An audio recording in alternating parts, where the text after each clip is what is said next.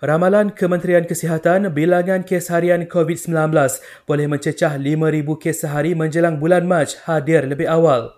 Ini selepas 5,752 kes baru dilaporkan hari ini, di mana Selangor mencatatkan jumlah jangkitan empat angka dan tertinggi dengan 3,126 kes.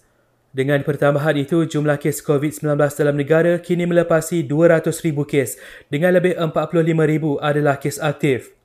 Bagaimanapun, bilangan kes sembuh turut bertambah apabila lebih 3,400 pesakit pulih dan dibenarkan meninggalkan pusat kuarantin dan hospital hari ini. Tiada polisi daripada Majlis Keselamatan Negara untuk mewajibkan mana-mana individu jalani swab test sebelum memasuki kondominium atau kawasan perumahan tertutup. Menteri Kanan Keselamatan Datuk Seri Ismail Sabri Yaakob jelaskan arahan itu hanya terpakai untuk penghuni warga asing. Bagaimanapun, kerajaan tidak menghalang mana-mana pengurusan kondominium untuk berbuat demikian demi keselamatan penduduk di kawasan mereka. Beliau berkata demikian ekoran terdapat salah faham dan manipulasi fakta berhubung perkara itu dalam sidang media semalam.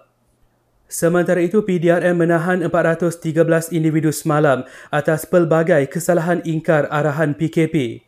Selain itu, PKP di Asrama Pekerja Kejora Juara di Bukit Pasir dekat Muar Johor serta Pusat Koreksional Kamunting di Taiping Perak ditamatkan hari ini.